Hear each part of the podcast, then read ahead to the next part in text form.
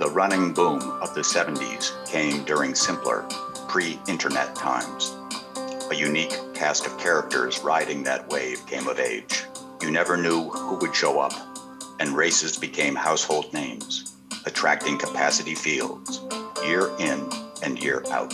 Co hosts Ron Galuli, John Gorman, and Grant Whitney, inspired by the first Runners Reunion in 2019, speak with some of the characters of the era, share their stories, and where they are today.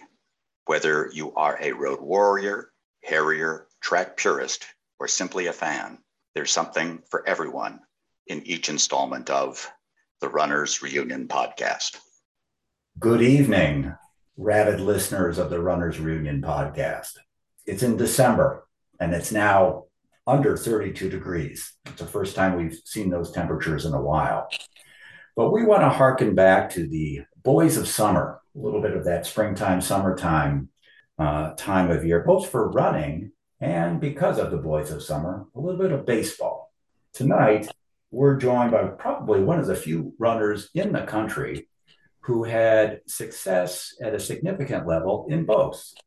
Tonight, our guest is Paul McGovern, an excellent knuckleball pitcher who actually had a chance to go pro, but also a runner of renown in New England, both at college and certainly in uh, the years post college, both then and now as a master. Paul McGovern, thank you so much for joining us on the Runners Reunion podcast. Thanks, guys. It's great to meet you, Grant. And I certainly know Boot and Ron over the years and from competing against Ron back in the day and still at it with Boot. Well, and, and that's great because even knowing those guys, you decided to join us. So we're very grateful uh, for that. yeah. Uh, um, and we've lost a Boot for the moment, but that's okay. Uh, I'm sure he'll be back. Um, Paul, while we're at it, um, could you begin to get bit, get us started a little bit here? Um, I'm wondering if um, you, you know how you came to running, since that's really why you're here. But we, we we're not going to forget the baseball uh, part because, of course, that's really important. But tell us a little bit about your childhood and tell us a little bit how you uh, actually got involved with sport generally. Yes, um, I I was probably uh, considered a, a, wiry kid and someone who always liked to be on the go. And I started out at a parochial school and lasted six weeks. Uh, they ended up tossing me out, basically. Uh, I was considered an instigator and got in a lot of trouble there. And my mother used this line for many years. She had to go meet with the mother superior and asked about the problems I had and all. And uh, the mother superior said, well, Mrs. McGovern, someday the light will dawn. So my sisters still use that whenever I do anything that's uh, considered knuckleheadish. And uh, the light has dawned, I think. And I ended up at the public school and did well there. And um, always loved to run around and chase kids. And of course, uh, baseball was the, the thing to do in Lynn growing up. Uh, was very competitive and our neighborhood was kind of like a bunch of the little rascals, uh, the Sandlot movie. We had some great ball players. And one of my friends, Buzz Beede, who helped me perfect the knuckleball, took a lot of battle scars from my pitching days. He ended up getting drafted by the Cubs. And his son, Tyler, is now pitching for the Pittsburgh Pirates. He was drafted number one by the, the Giants, went to Villanova because Buzz suggested he stay in college. And uh, pitched the Villanova, uh, not Villanova, Vanderbilt to the World Series. And then from uh, there got drafted number one again by San Francisco. So we had a very competitive neighbor neighborhood. One of our neighbors went to UMaine on a track scholarship, and her daughter ended up becoming a great pentathlete at U Wisconsin. Mm-hmm. So just the neighborhood was always competing. We had boxing matches where we took a beating on each other, but baseball was king. So I ended up playing baseball right through uh, high school. Didn't um, didn't do so well as far as high school. I didn't make the varsity as a tenth grader. Made the JV team as a, a junior and went four zero oh in my pitching. Then made it to varsity and never saw an inning. And uh, I said, I'm going to show that coach. And uh, lo and behold, when I found out you could play both in college, it worked out well. Well, you you've you've gone through, uh, I think your your early years through middle school and high school. So I want to circle back just a little bit, but that's fascinating. I, I'm detecting, gentlemen, a theme here it, it seems like so many uh, of our guests to this point have really come from an atmosphere of a different time in the sense that we've heard time and time again now this notion of being very active. You know, we, we're allowed to do whatever we want to do. We're running around, we're playing sports, we're I'm not sure boxing. I think that's the first time we've heard about boxing. So I, am not sure I, I want to get into that much uh, into that one too much, Paul. But uh, but it sounds like really active. Lynn, yeah, it looks like John. Uh, John, you got a question. That area of Lynn you grew up in, the neighborhood, um, is that the same neighborhood Tony C grew up in? Yes. Uh, yeah. He, he was, well, yeah. Tony was uh, more from Swampscott, but he went to oh, St. Mary's. Right that's yeah. Right yeah, yeah. But he, but he was the school he went to in Lynn. Yes, St. Mary's. Yeah. Okay. Yeah. Okay. Okay. I grew yeah. up grew up near Rico Petrocelli. He was close by our neighborhood and very close. You grew up in uh, oh really? I, I, didn't know he was from uh, from Massachusetts. Okay. Well, I'm not sure where he grew up, but he lived uh, right near Freddie Doyle. oh, okay. Yeah, Freddie. Yeah. yeah. Yeah. Wow. Yeah. Well, so you had no choice, Paul. It sounds like you had to play baseball. I mean, it would be kind of, you know, it would really not work out very well for your folks. You would you, not only would you get thrown out of parochial school, you probably get thrown out of public schools too. yes.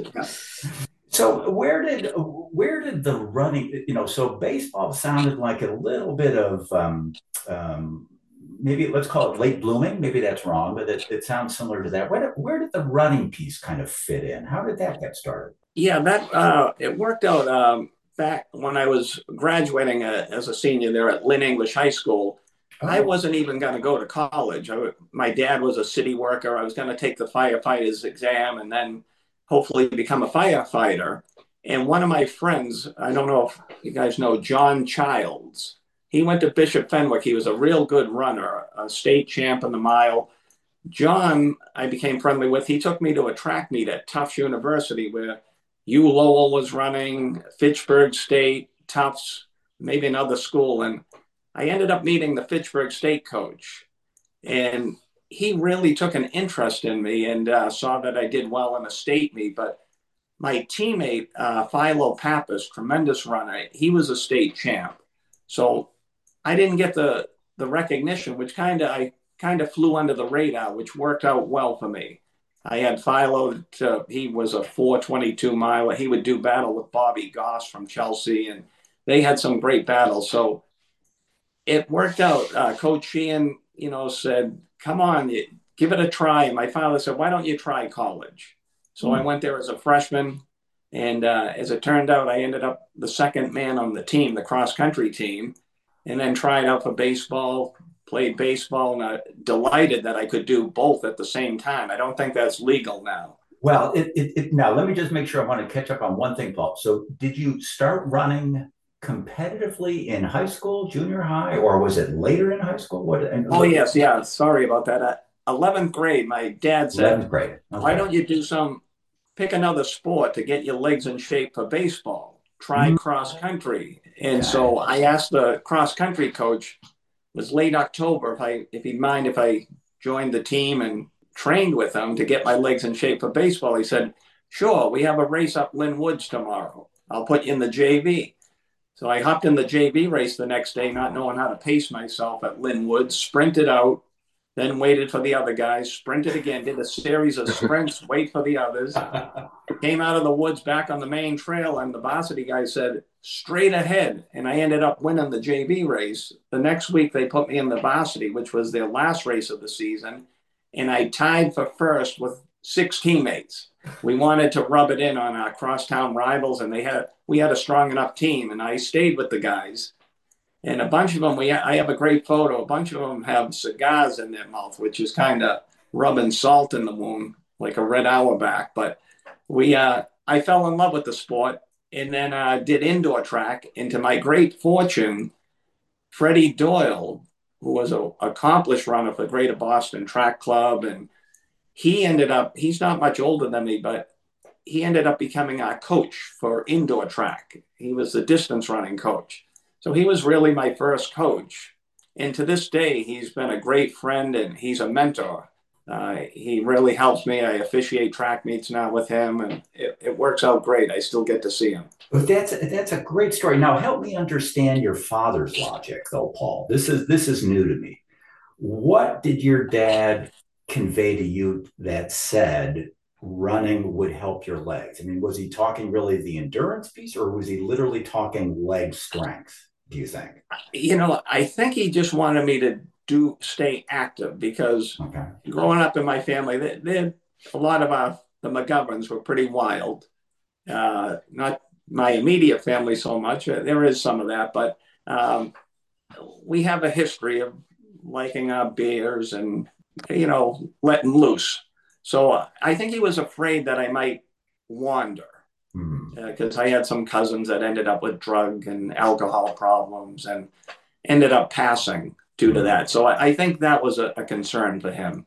And plus, I think with my, I love to be active. My my wife would probably say I'm still hyperactive, uh, have attention deficit disorder. Running was a perfect sport for me to blow off steam. Okay, okay. Because it, it, it was it the focus so much, or was it just the fact that the activity? Do you think is you know was over a more extended period of time than say throwing a pitch or you know throwing a punch for that matter?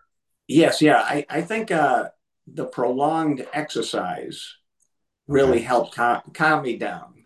Okay. And to this day, too, it's a very calming thing. So if, if as we pick up the thread, then it sounds like you know that's a marvelous story by the way you go you run one race in jv as an 11th grader next thing you know you're on the varsity next thing you know you've got a cigar in your mouth because you've beaten the crosstown rivals you you found a lifelong mentor over that um, you know indoor season. Did you? Uh, how did outdoor go? As you then started to realize that you had something. Uh, well, I, I got a lot of pressure from the coach and the teammates that I should give up baseball mm, okay. go to outdoor track. Yeah, and, uh. I just didn't have it in my head. My number one love was the baseball. Okay. So I stuck it out, and despite not playing that senior year, I I think it helped drive me even further. Mm-hmm. That uh, I to I look back and I was the only player that didn't get one single inning, despite how you know that we might have been blowing out a team. So I I think the manager, the coach, was someone he didn't care for one of my neighbors. I really think this was the case. One of my neighbors, who was a great athlete in his day, an older man, helped me perfect my pitching. Mm-hmm. And they both served on the Alcohol Beverage Commission together, and they always did battle. And my neighbor liked to brag about me and my knuckleballing. And so I don't think this coach had anything, he didn't even care to see me go in there. But many times in inter squad games, I would shut down our varsity. And so I was very frustrated. So I made it work for me. That summer, I had a tremendous summer pitching. Uh, I think I ended up nine and two in a uh, senior Babe Ruth League. I'm in this book. Uh, it's a Babe Ruth book they publish every year. It's a it's in the Hall of Fame. It supposedly goes in the Hall of Fame. Babe Ruth Athletes of the Year. So I ended up taking it and making a positive out of it. So it, it now it obviously was okay at the time to to do two spring sports. I mean, high school wise, MI, MIAA, right? You were okay. You could be on the oh, track team. Uh, we, I don't think we could do it in the oh. MIAA. We could do it in college. Okay. Oh, I see. So you so you literally sat on the bench, yeah, baseball, and did and and basically uh, let that senior outdoor season go by. Yeah, yeah, okay. did nothing. Yeah. Interesting. Oh, Ron's got a question. Yeah. Well, uh, you know, transitioning to college, from my experience when I worked at Brandeis many, many years ago, the baseball team was out on the field at 1, 1.30 in the afternoon till 6 at night. How the heck did you manage to do two sports that demanded a lot of time in college? And, you know, the, the story of the high school coach, you know, it's amazing your persistence to stay with the support despite uh, some setbacks there. Yeah, I was confident in my skills as a pitcher. And so I just wanted to take it as far as I could. And like any young kid, you dream of making the pros someday. So that that was still my goal. I wanted just to have the opportunity to make that, but it was a real juggling act, Ron, as you mentioned. Uh, long practices, baseball, and then I had to be very disciplined to go out for that run after long practices, despite how much uh, how tired my legs were from pitching and we did weight training and all, all the other training that took place as far as baseball went. Um, I was very disciplined and I had to be because if I'm going to compete, even in Division three track and field, I wanted to be competing against the better guys. So I had to do my homework and really learn how to balance academics and sport. So, Paul, help help us with this. So you've you, know instead of going the firefighter exam route, you're persuaded by the then coach um, uh, to give Fitchburg State a try, and you do, and and you knew you could do both. How describe for us, if you would, you know, I, have got two kids that are in college, one just starting that's a big transition in and of itself. You're transitioning to college with not just one sport, but two, and and with some degree of intersection and and overlap. How did you juggle the uh, adjustments, say in the fall, indoors and outdoors, on the running side, with the baseball and the off season, preseason, and all of that? Yes, but for one thing, uh, the track coach, Coach Sheehan, certainly knew who I was running wise. The baseball coach had no idea who this McGovern kid is. So I had to really prove myself in the fall. And just, I just wanted to be given the chance. And so when I got on the mound, uh, I carried over what I did in the summer and had a, real, a really good fall. And they saw I could pitch. And uh, that set me up for the spring. And I was fortunate that both coaches throughout my career. The baseball coach, we had a, a, change a couple times where they had new coaches, but they were very cooperative. If there was a big track meet I had to run on the weekend, a conference championship or whatever, then the baseball coach would make sure I pitched during the midweek. And then I get to run the big track meets on the weekend. So was, it was back and forth. And it did come to a head later on where I, we had a big game and also a big meet down in my senior year. Uh, John, you it looks like you wanted to weigh in here. Yeah. So, so Paul, what, when you know you talk about, uh, by the way, uh, it's funny how your family called you a knucklehead, and then you end up being a knucklehead, knuckle baller. so, kind of natural segue. So, yes. so anyway, when when did you feel like you? I mean, knuckleball is probably one of the hardest pitches to throw, right? I mean, not yes. a lot of people can do it. All right. So when did you feel like you it was getting tricky, like it was floating, like it was it was moving? And I mean, you, you did it. You did you do knuckle knuckleball in in high school, you know, freshman college, something. when did it really start getting better and better? And when did you feel like, okay, now I can do this?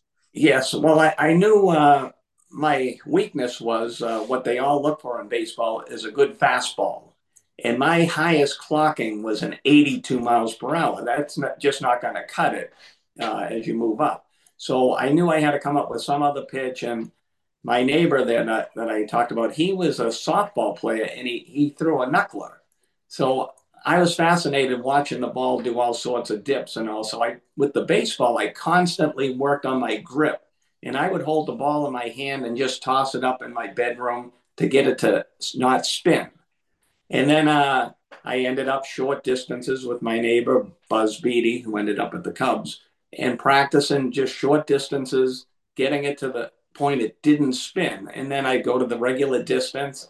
And I got to the point I could find the right release point and I could throw it from a sidearm slot or overhand slot, three quarters, and get it to not spin. Then you have to, Mother Nature plays a role too.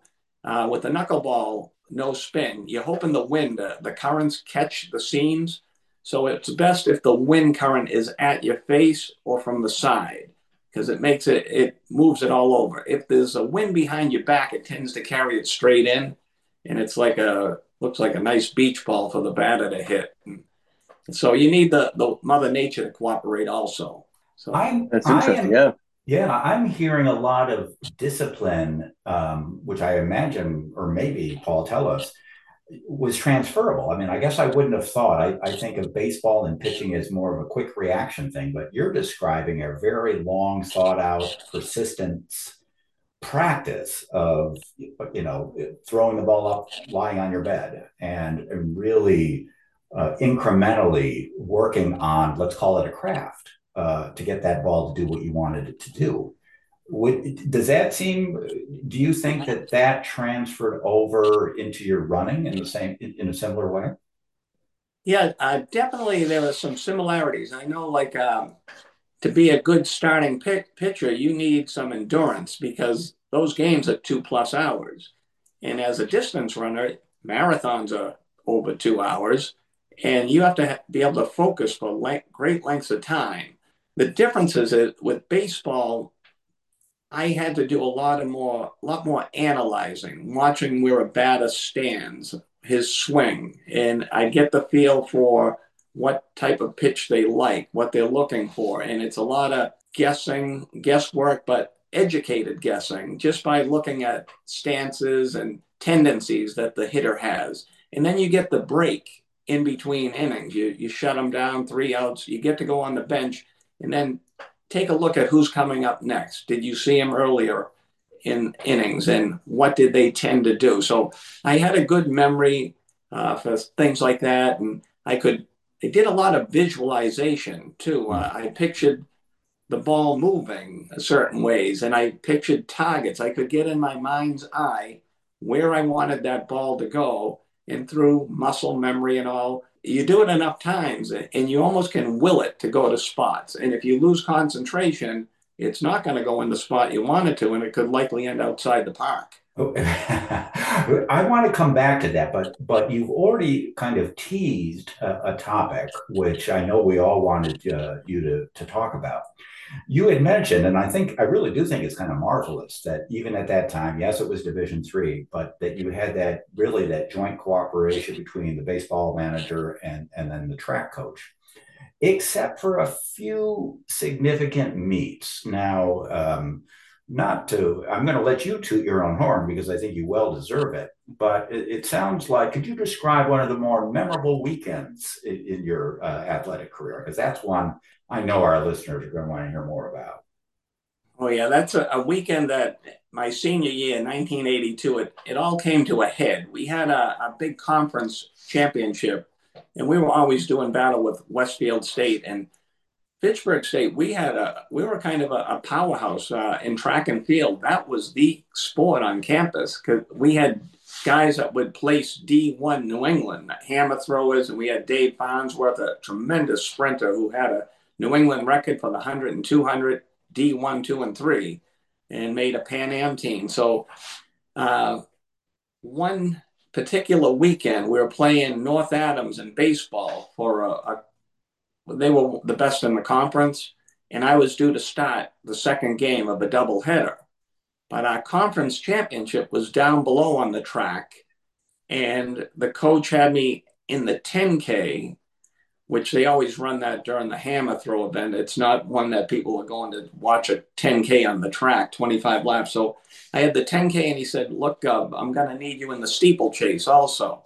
And that's not long after the 10K, but I ended up doing what I had to in the 10K. I ended up coming in first.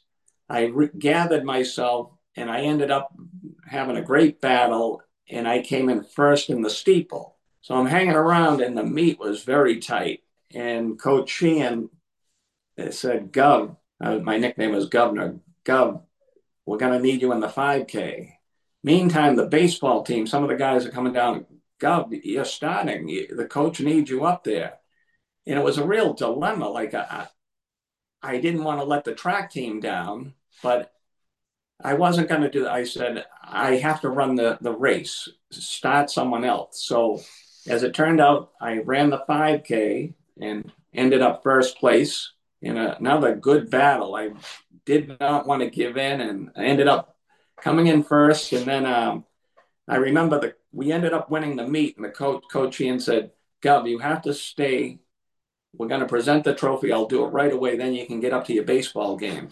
Well, I go in the, the shed where they keep all the, the hurdles and stuff, and I put on my baseball uniform. And then all the teams are gathered around for the series. I people said, "What's he going to a Halloween party or whatever?" And off I went. Uh, we were getting shelled uh, up above the first inning. The pitcher let up a bunch of runs. I ended up going in for relief, and I pitched the whole rest of the way. Didn't give up a run. Completely shut him down. And then the next day, I ended up going in for relief in two games.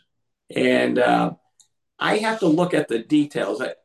On my uh, profile, it says I got the wins in both games. It might have worked out that way. It were close battles. I went in for short relief and we ended up winning the games. But that was a, a career highlight. Um, I think that night, uh, after running those races and pitching, I might have had a couple beers at a keg party and passed out.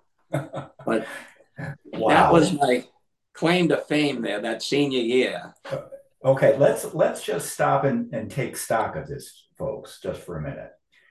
10,000 meters plus 3,000 meters, which is not, you know, even if it was flat, that'd be something. But we're talking steeplechase, let's not forget. So you got a few water jumps in there, plus another five. By my math, that's 18,000 meters. Okay.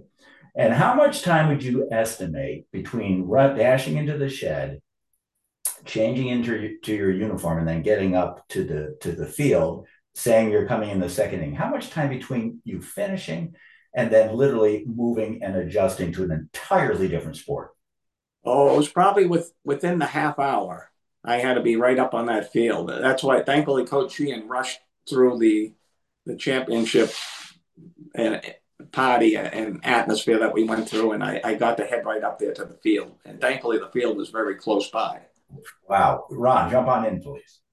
Paul, I do recall because I was in, we graduated the same year in college.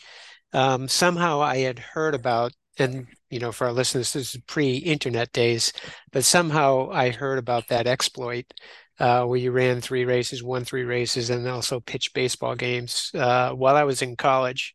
Um, but I'm wondering, you know, you had some really fast times in 1981, I think 1435, 3021 those are NCAA All American worthy times back in the day. Did you ever make it to the NCAAs or? I, I did qualify, uh, Ron, and I did go out there, but by the time I got to those NCAA meets, I was cooked. And uh, that's what I thought. I never really performed well at the NCAAs, the couple chances that I had to go there. But again, it served me well because I, I wanted to take my running as far as I could as well as the baseball. And I was fortunate with the, the baseball. Right out of college, I got an open invite to a tryout with the Montreal Expos down in Daytona Beach complex. And I got to go down live in West Palm Beach where I had an elderly aunt. And I went up there for the, the tryout. And once again, what what cost me is my lack of a fastball. It's very objective. It, it, they have the radar guns on you. I, I didn't really get to show my knuckleball, and but I was I was happy I got it to that point to at least get a tryout. John, looks like you wanted to jump in. So uh, I hate to jump into it, you know, before Grant brings it up, but so actually I have two questions. Did you start learning French when Montreal drafted you? Did you take up any just just in case a little French? No, no, no, we, no. we, no. Okay. So, question, second question. So, we jump in a little bit. So, talk about your relationship with uh, Fernando Braz. I don't know if Grant knows him at all, but um, when I think of you, I don't know. I, I think of Fernando and your friendship, and you guys are like brothers. Yes, you know what happened there was uh, I don't think they still do it, but back when Ron and I ran, uh, if you were a Division three athlete and you ran a fast enough time to qualify for the All New Englands, you could go to the All New England. So one particular year, I ran fast enough. I think it was at 30 21, and I got to go compete against the D1 guys at Boston College, where Fernando went to college. And Fernando grew up in Peabody, right next to Lynn. And my dad and I would always read about Fernando. He was he had one of the fastest times in the country for he did a 10k as a high schooler and always read about him. And lo and behold i got to race him in the 10k and we met each other that day. And uh, we t- chatted and i said uh, maybe in the summer we can get together and train. So from that point on, he ended up second to a kid from Vermont, and I ended up fourth in that race. We bonded really well, and then trained, uh, started training in the summer. Uh, it really it worked out well that particular summer. That summer might have been going into my senior year. I think that's what it was. I had run. He was a, maybe a freshman. Uh, my I'm not too good with the time frames, but uh, that might have been the case. But he became a lifelong friend at that mm-hmm. point. Hall of Famer at BC. Yes, I went to that ceremony when he got inducted. You guys oh. brought back. I had a flashback. I mentioned uh, at Fitchburg State we had an outstanding team of hammer throwers and all, and I was so proud of my fitness level freshman year. We got to run a, a, a two mile down at Coast Guard Academy. And my friend, my teammate Steve Jackson and I, we thought we were in the greatest shape coming off of cross country. And our first race was going to be the two mile at Coast Guard. Well, the Coast Guard coach met up with another coach who said, Would you mind if my runner hops in the race with you, the guys here? And it was a woman. So we're racing, and then I end up battling this woman right to the end, and she blew blew me off the track, the home stretch, and the hammer throwers were all over our case, calling us skinny, insignificant humans, letting a woman beat us. But the woman ended up, it was Jan Merrill, a runner from Connecticut. Oh, yeah. And she dusted us. But we ended up being tagged as skinny, insignificant humans who you need on your track team to get some points here and there. So the whole I still use that term now with the the skinny distance runners. But those uh, hammer throwers are brutal. Well, Paul, I wish I could still be a skinny, insignificant mm-hmm. distance runner. so, but the, the other remarkable piece of your career, Paul, is that you know, some of us, you know, after college, you, you maybe go for one or two more years or maybe a little bit longer, but you're, you know, basically your post collegiate career is, is, is as noteworthy, if not more so than, than the days at Fitchburg State. Can you help us navigate post disappointment, realizing that you wouldn't have to learn French because you weren't going to have that chance to go to, to Montreal? And then how you kind of uh, channeled um, maybe disappointment. Tell, tell, us a little bit about your mindset, let's say, coming out of West Palm Beach. Yeah. So uh, after that tryout, which was early, probably in February or March, I stuck around and I played in a, a very competitive league from Hollywood, which is just north of Miami, up to the Palm Beaches. And I did well enough, but a lot, lot of guys were in that league. It was like a Southeast Coastal League, and they were trying to make it to the pros or at least be given another opportunity. I exhausted my my chance. I was happy, content, and then I decided I'd start running a little more, get back into the running. And I ended up hopping in a 10 mile race. I was working as a busboy over in Palm Beach, had plenty of time to run. I was living at my aunt, elderly aunt's house. I hopped in a race where I did quite well in a 10 miler. And there happened to be a Reebok rep who was from New England. He ran, he was a runner his name was Paul Griffo. I think he was from Rhode Island. He went to Providence College, and Paul was a Reebok rep down there. And he saw me, and we got chatting, and he said, "Hey, I see you don't have any name brand. Would you like to run for Reebok?" I said, "Well, I'm I'm from Massachusetts." He goes, "Well, how long are you gonna be here?" I said, "Well, to the fall, probably." He goes, "Good enough for me. Can you run a couple races?" So he gave me all the Reebok gear, uh, shoes, asked what size, got me the, the size I needed. I thought, this is fantastic. I'm getting free shoes and a uniform. And then when I finished down there, when I came back here, Jack McDonald was the coach at BC and he was the Reebok coach. So I ended up getting to do workouts at Boston College. And then Reebok kind of broke up and I ended up on the Saucony team. Dave McGillivray was the rep there, and then my friend Paul Hammond was on the team. They had Rod Dixon. They had a, a big club. So I got to run for Saucony, and I remember my professor in college, Dr. Lee Cunningham, and his partner, uh, Marty Sabula, a, a Finnish guy, they did work with Dr. Dario Harara from down in Providence, testing all the Irish runners and Dr. Cunningham, it was cutting edge stuff. And I ended up getting being the beneficiary of the testing also. And Marty Sabula, my coach at the time, he could base a lot of my training on the scientific data that they, they got from the treadmill test. And I remember getting to see John Treacy, who me as a baseball player, that was that was like meeting Nolan Ryan as a, a pitcher or one of the great stars. Seeing John Treacy, I still have a picture of my arm around John Treacy. It was fantastic. And a lot of my training was very similar, but at a lesser level that they were doing, the Irish guys. And my coach, Marty Sabula, he was a ended up a dean at Johnson and Wales. And he was always talking with Pete Fissinger and Mick O'Shea, I think, a, another Irish runner down there and I got good advice. And then he said, Gub, if you want to start really getting serious with this, you got to hook up with Gilhooly, Fissinger, uh, Kevin Ryan down in Newton. Get your ass down there. And I remember going to the Ron and Boot's house, and that's where I think I first met Boot.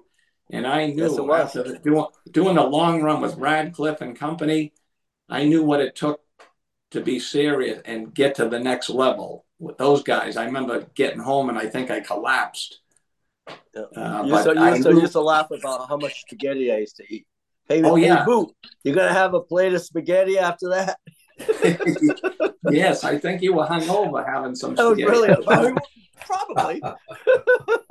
but I, I, but really, I do remember the first time you walked in the kitchen this is Paul McGovern, you know, good runner. But I still remember the, to this day. Yeah. Yes. Yeah. yeah. So, so, yeah, I knew knew what it took at that point and to get to the level and bring my running as far as I could, like I did with the baseball. So, Paul, Paul help it. Let help me uh, triangulate here a little bit. So you're finishing up with the the baseball down in Florida.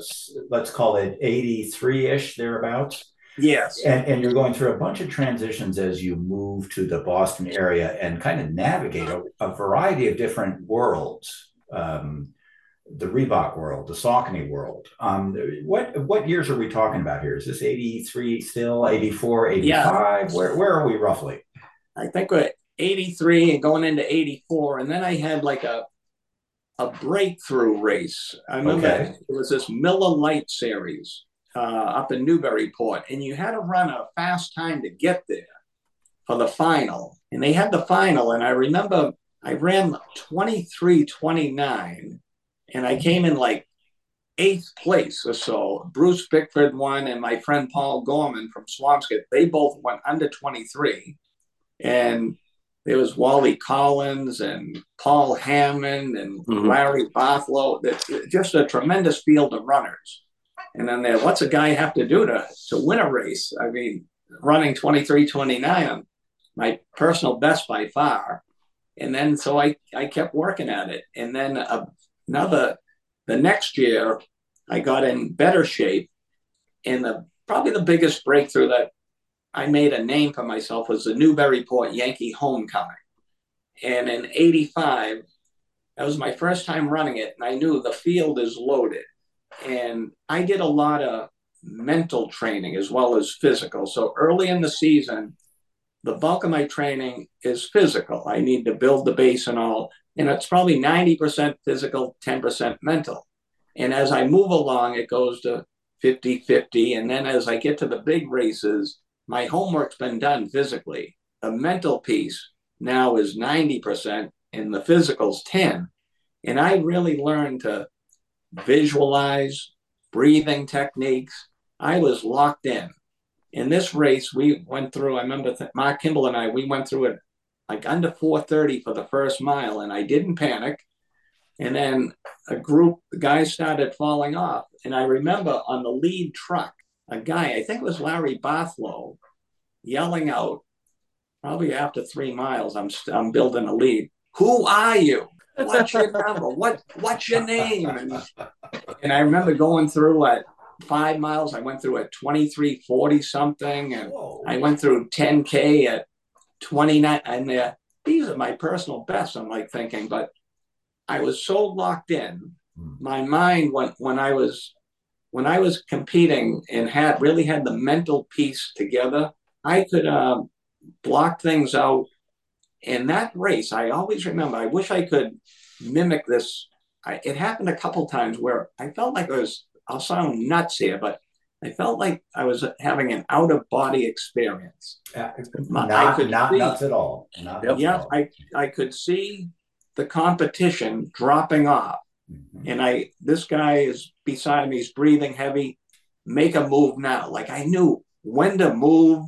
And pretty soon I was running by myself and not feeling a pain in the world. I could visualize sometimes in the middle of a race, picture myself running along the beach or up Lynn Woods. I could take my mind elsewhere. And I really worked at that and trained well with the mental piece. Now, now, okay, so help me with this because this is what fascinates me. And I was initially thinking we'd go at it from the, you know, how is it different or the same from prepping for pitching?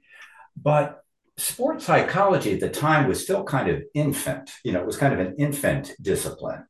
How did yes. you did you read about it? How did you how did this concept kind of come to your consciousness? I guess uh, for lack I remember, of better I remember Coach Marty Sabula. He was like into the mental piece too. He was a okay. scientist, he, and all, and he he wanted me to learn relaxation techniques. So he had now it's called a pulse oximeter. I I had like a pulse meter.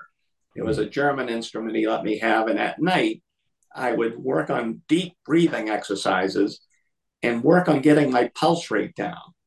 And I could visibly see with the breathing techniques, I had feedback looking at the numbers. I could see my heart rate going from 50s, low 50s, then get it under 50. And I could get my heart, uh, resting heart rate down like 45, 46 beats per minute through this breathing technique. So I knew there was a lot to it. And then he worked on like visualizing uh, race courses and um, I could really get those uh, moments down where I could totally relax, picture, uh, and I use it to this day. Like I could visualize it. I kind of a visual learner. When I had to learn all my muscles, I could picture attachments. I made Play-Doh uh, muscles and attached it to bony landmarks on the skeleton. So I have a real good mind's eye visualizing when I'm working doing massage therapy on patients. I can picture doing bending their knee joint and their muscles and and transferring my mental piece to what I'm mm-hmm. working on on that particular patient. Yeah. And uh, the visualization really helped the relaxation technique. So it piqued my interest and I took it from there. So I'd say Coach Marty okay. brought it to light. And a lot of it I was doing automatically, I think, as a pitcher back in the day. Okay. I pictured. So I, I kind of was training without even knowing it. One question, then John, I'll, I'll, I'll rope you back in. So, it, would it be fair to say, Paul, that in that day you were in the zone, that Yankee Newburyport race? I mean, you you had probably run that race a million times in your head. Would that be a fair assessment of kind of what you felt?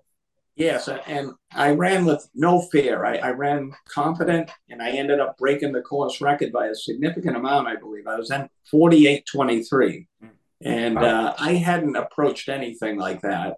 And uh, from there, I, I had in my head like someday I want to qualify for the Olympic trials. So it it prompted me to continue to work hard and and move on from there. Mm-hmm. And I, runners are a great group. I, I it's just a fantastic camaraderie amongst runners. They we kind of pull for each other, and there's a lot of wackos too in the sport. what? Present company excluded? What, what, where are we going here? John, you want, John, you want to get in here. So, so, uh, well, I'm asking this uh, kind of as a fan too, is um, what years did you win Newburyport? And, and you already answered my, one of my questions was what was, is which is still the course record. Mm-hmm. Uh, and was it a really hot night that night you set the record, which m- makes it that much more amazing? Yes, yeah, that was a scorching night. I was looking at an old article. I think it was in the '90s again. That, that and humidity, and I used to like the heat. I, I, don't tolerate it as well as I used to now that I'm older. But um, I ended up winning it four times. There was a there was another time I was very fit to run it, and I I always get to races early. Got to the race early, and I missed the start. I thought I thought the 5K was going off for some reason, and it was. Actually they changed the start. I was at that race. I think they changed the start time. That might have been it. There, there was yeah. something that twi- yep. was twisted. A lot of people, a lot of, a lot of people were late. Yeah, yeah. So. but uh, yeah, the sport. I, I, met so many great people, and the, the coaches like having the coach McDonald, and then when Saucony broke up, uh, they went to more like a triathlon type team. Uh, I ended up. Freddie Doyle was with Nike Boston, and so I ended up on board with Nike Boston and had the good fortune of having Norm Levine, a Brandeis legend, as our coach. And he was great to, to work with, a lot of fun. And then after Norm, there was Bob Sevene, who was fantastic, just a great group. And I remember Norm Levine, the last time I had seen him was in college at a urinal at the Dartmouth relays. I remember Coach Levine was up against the urinal. I went in there to relieve myself quickly, and all of a sudden, Coach is hanging on the urinal, making a noise like I had never heard. and, and the coach, are you all right? He said, Don't worry, Gov, I'm just passing a stone. So I ended up seeing what he meant by the stone. I went to his office one day. He had uh, kidney stones that he kept in jars. They were like trophies in his office. It was fantastic. Norm was a legend. Yeah. Paul, I'm, not, I'm, not, I'm not like Tommy Ratcliffe went through the same thing. Oh, he the did. urinal experience with Norm. Yeah. Yeah. Oh. Yeah. So did, told us that story one time. I can't did believe Norm, it. Did Norm offer you a Winston while you were talking to him there? Yeah. I know. After passing the stone, light up a cigarette. No, he oh. he was he was a great a great coach Ugh. and uh, coached a lot of good runners at Brandeis. So that's wow. uh, yeah. it's a great so, to Norm.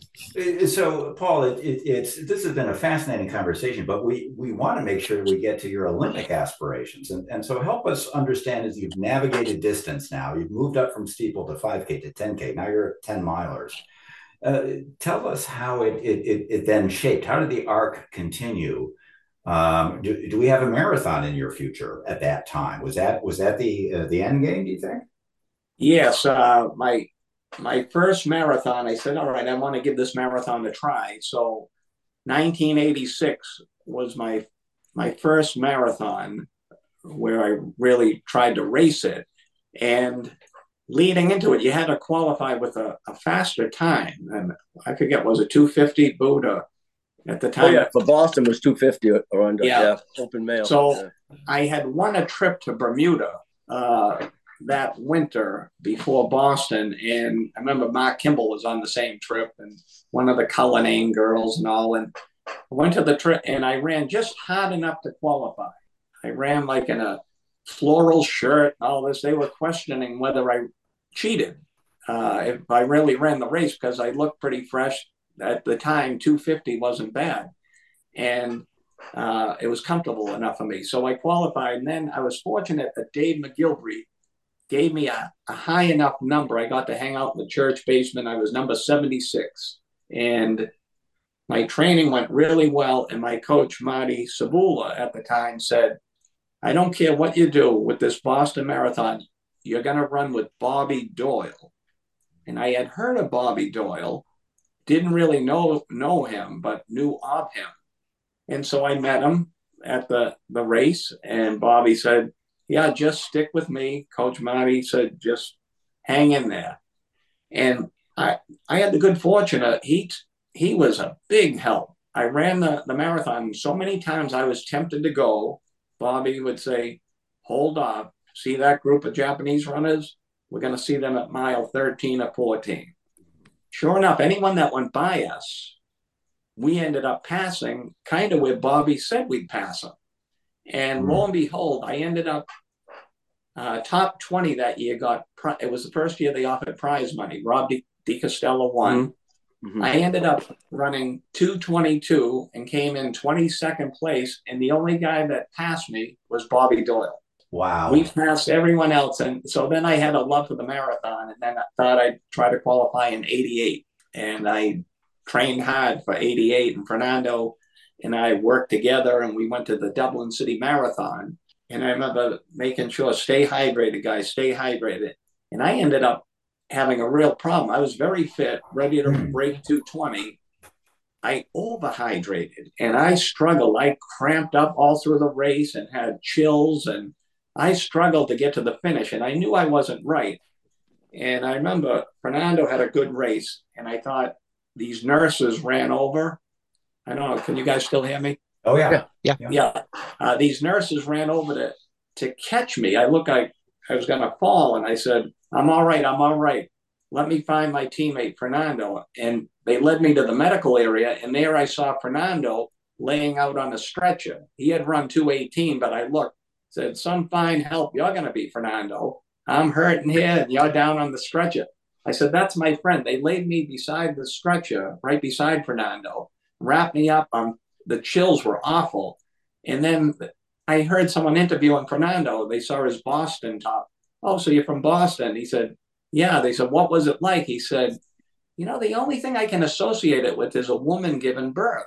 And I'm there, Oh my God, Fernando's worse than I, I am. And they said, What do you mean by that? And he said, Well, the pain of labor you hear is so excruciating, but the reward of giving birth outweighs any pain you went through. And I said, If that's the case, I just had a miscarriage. Well, I, they picked the stretcher up, and the next minute they're walking me to an ambulance. And I can still, to this day, I see these two old ladies looking over me on the stretcher as we're passing through the crowd. And they use the F word every other word. And one old lady says to the other after she looks at me, Why the fuck do they do it to themselves? Then I panic. I'm there. I must be really bad. And sure enough, I ended up I had to get my body temperature back up. And so that was a, a learning experience. I yeah. learned not to overhydrate. And then in 92, I gave it another go. And I was fortunate to qualify at that time. I, I ended up running under 220 and, and the, the trials went really well. I ended up running under 220 again, 219. And I remember I took the lead at mile 14. Uh, and it, it's very strategic. Guys don't want to make a, a move yet, and I'm there. I'm trying to make the team. You know, mm. I, I have just as good a shot. I thought, you know, take it to that limit, and I gave it a good go and ended up with my second fastest time. And I always remember Frank Shorter was one of the commentators, and he came over to me after the race and he said, "You ran with ball." And I always remember him saying that, and that really appreciated that. And I did. I mm-hmm. ran a gutsy race, and wasn't afraid to to take it. I'm not there to sightsee. Yeah, yeah. Well, yeah, and you have no regrets, right? I mean, right. Yeah. Yeah. So, Paul, as as you uh, and I know then that family, as with all of us, you know, it, you know, at some point we have to put running on the shelf a little bit. You have move on to career. You were became a went back to school. You're now a massage therapist. You now have you've got two kids all of us are parents, but you um, have come back to the sport. And before we close up here, I'd love, you, love you if you could give us a bit of an update on, on the last couple of years and what brought you back, especially now. You've had nothing to prove. You've had a remarkable career. But oh, what yeah. brought you back? What brought you back at this point in life? Well, I had my last hurrah in 1996, the 100th running of Boston. I had met my wife to be. We were getting married the following month and she had always heard about my running and all. And I ended up with the, I was always goal oriented. For the 100th, I wanted to come in the top 100, break 230.